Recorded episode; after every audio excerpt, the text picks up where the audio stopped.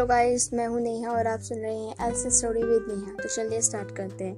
Part one में हमने अभी तक ये सुना कि एंजल्स के ऊपर कुछ रिस्ट्रिक्शंस लगाए जाते हैं, जिन्हें उन्हें डू एंड डोंट्स होते हैं, जो ह्यूमन से रिलेटेड उनको नहीं करना होता है। और उन रूल्स को हमें अच्छे से फॉलो करना होता है। मगर जो एंजल था, वो इस चीज़ को बिल्कुल भी ध्यान नहीं दे रहा था, और वो बिल्कुल ही इन सब रूल्स को भूल चुका था, और न जाने किस चीज़ के बारे में सोचे जा रहा था और हंसे जा रहा था। पर हमें ऐसा लगता है कि ये हँसी उसकी मुश्किलें बढ़ाने वाली थी। तो एंजल से सुनते हैं उसकी कहानी कि आखिर उसकी हँसी की वजह क्या थी और क्या हँसी, यानी वो हँसी जो मुस्कुरा रहा था हेवन में, ये उसकी मुश्किलें बढ़ाने वाली थी? प्यार ऐसी चीज़ है जो किसी भी चीज़ से बस हो जाती है। हम तब ये नहीं देखते कि आखिर ये है कौन, क्या है, कहाँ से आया है। ऐसा ही कुछ हुआ एंजल, यानी मेरे साथ। मुझे कब स्टार पसंद आने लगी, मुझे भी नहीं पता था। मैंने तो इस पर भी ध्यान नहीं दिया कि वो एक इंसान है। जब वो अपने सुनहरे बालों से खेलती, आखिरी टाइम पर रेडी होना और हर मोमेंट को कैमरे में कैद करना और कुछ शरारती जिसमें मैं भी उसका साथ दिया करता था। मुझे याद है, जब उसे ब्लैक ड्रेस उसके बर्थडे पे चाहिए थी और वो नहीं मिली तो वो उदास हो गई और उसने तो अपना केक तक नहीं काटा था। तब मैंने उसे अपना गिफ्ट दिया मैंने ब्लैक ड्रेस बनाई और उसे भेज दी। स्टार के घर पर जब उसके पेरेंट्स ने वो ड्रेस देखी तो उन्होंने स्टार को आवाज़ दी।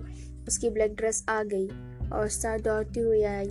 मैंने उनकी, मैंने उसकी आँखों की चमक देखी। ज़्यादातर जब वो खुश होती, तभी उसकी चमक और बढ़ जाती। मुझे याद है, वो दिन जब मुझे वो पहली बार बहुत सुंदर, बहुत प्यारी लगी और उसी दिन से मुझे उसके लिए फीलिंग शुरू हो गई। वो दिन था डे दिसंबर 25 2003 आपने सही पहचाना क्रिसमस का दिन। जब स्टार को मैंने ब्लैक ड्रेस में देखा तो मैंने कहा, तुम सचमुच की स्टार हो। मेरा मन किया कि मैं उसके साथ डांस करूँ। सच में मेरा मन किया। स्टार को देखकर जाने क्यों मैं भी इंसान बनता चला गया। मैं अपनी फीलिंग्स भूल गया और मैं किसी और के अंदर ही घुसता चला गया। मैं खुद को और रोक नहीं पाया। पता नहीं क्यों, मुझे अब उसके सामने जाना था।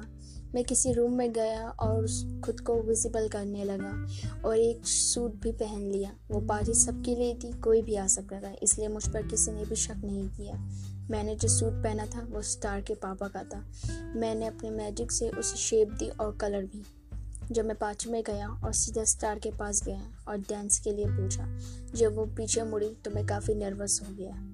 मगर फिर भी मैंने अप, उसका हाथ अपने हाथों में लिया और दूसरे हाथ से अपनी मैजिक से सॉन्ग चेंज करके स्टार का फेवरेट सॉन्ग लगाया। सारे मेहमानों की नज़र हम पर थी और हो भी क्यों ना हम एक साथ इतने प्यारे लग रहे थे। स्टार की भी नज़र मुझ पर से नहीं हट रही थी।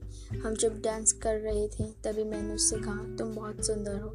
स्टार ने स्टार जो मैंने स्टार से कहा कि तुम बहुत खूबसूरत हो तो मैंने उससे कहा कि स्टार, ये ड्रेस तुम पर काफ़ी अच्छी लग रही है। स्टार ने भी कहा कि तुम भी बहुत हैंडसम लग रहे हैं। मैं मुस्कुराया। मेरी ज़िंदगी की पहली तारीफ़ थी वो। डांस ख़त्म हुआ तो स्टार को कहा कि अब मुझे जाना होगा, मगर सुनते ही उसने मेरा हाथ पकड़ लिया और कहा, अभी नहीं, अभी पहले केक काट लेते हैं, फिर हम जाएँगे, ठीक है? मैं स्टार को मना नहीं कर पाया। केक कटा और स्टार ने कहा, चलो, बाहर चलो। मैं मान गया। उसने अचानक से कहा, अरे, मैं तो तुम्हारा नाम भी नहीं जानती। क्या नाम है तुम्हारा, मिस्टर हैंडसम? मैंने कहा, एंजल। I am angel. अब आप सोच रहे होंगे कि उसने अपना नाम एंजल क्यों बताया, क्योंकि एंजल तो एक तरीके से लड़कियों का नाम होता है। तो जैसा कि मैंने कहा कि एंजल काइंड हार्टेड होते हैं, और भले ही उसके दिल में फीलिंग्स हो ह्यूमन के लिए, मगर उसका काइंड हार्टेड दिल कभी भी किसी के लिए नहीं बदल सकता है। इसीलिए वो अपना रियल नेम ही बताता है, क्योंकि एंजल्स को झूठ बोलने नहीं आता। उसके बाद एंजल नाम सुनते हुए कहती है हम्म अच्छा नाम है। आज से तुम मेरे दोस्त और हमारे जिम का नाम होगा एंजल स्टार। स्टार ने कहा, कैसा लगा ये?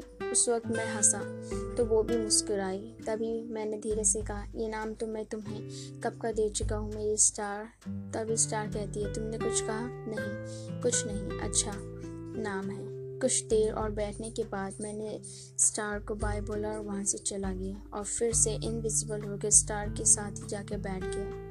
स्टार अभी भी मुस्कुरा रही थी। एंजल भी काफ़ी खुश होता है और अपनी इस खूबसूरत रात को याद करके वो हेवन में हंस रहा होता है। अगले दिन जब एंजल स्टार के घर जाता है तो वो देखता है कि एंजल विंडो के बाहर कुछ देख रही होती है। मानो किसी का इंतज़ार कर रही हो। एंजल उसके करीब होकर बैठ जाता। मानो कि वो उसे महसूस करना चाहता था। तभी मैंने उसकी भिन भिनभिनाहट, यानी धीरे से कुछ बोलते हुए सुना।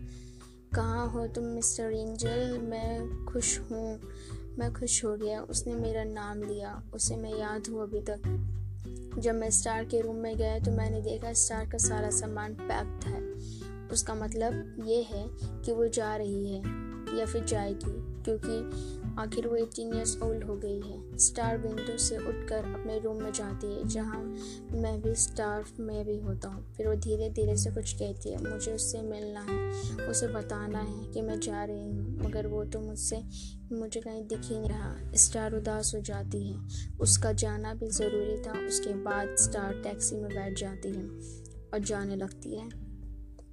हालाँकि स्टार वेट कर रही थी एंजल का, और एंजल तो उसके पास पहले से ही आ गया था, और उस बेचारी स्टार को क्या पता कि वो ज़िंदगी भर उसके साथ ही रहने वाला है। और जब वो टैक्सी में बैठ के जाती है तो उसके साथ एंजल भी वहाँ जाता है।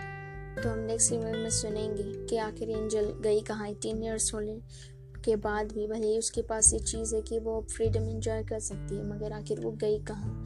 और क्या वो आगे जाके एंजल से मिल पाएगी? क्या एंजल विजिबल होकर उसके पास जाएगा? अपने फीलिंग्स को शेयर करेगा?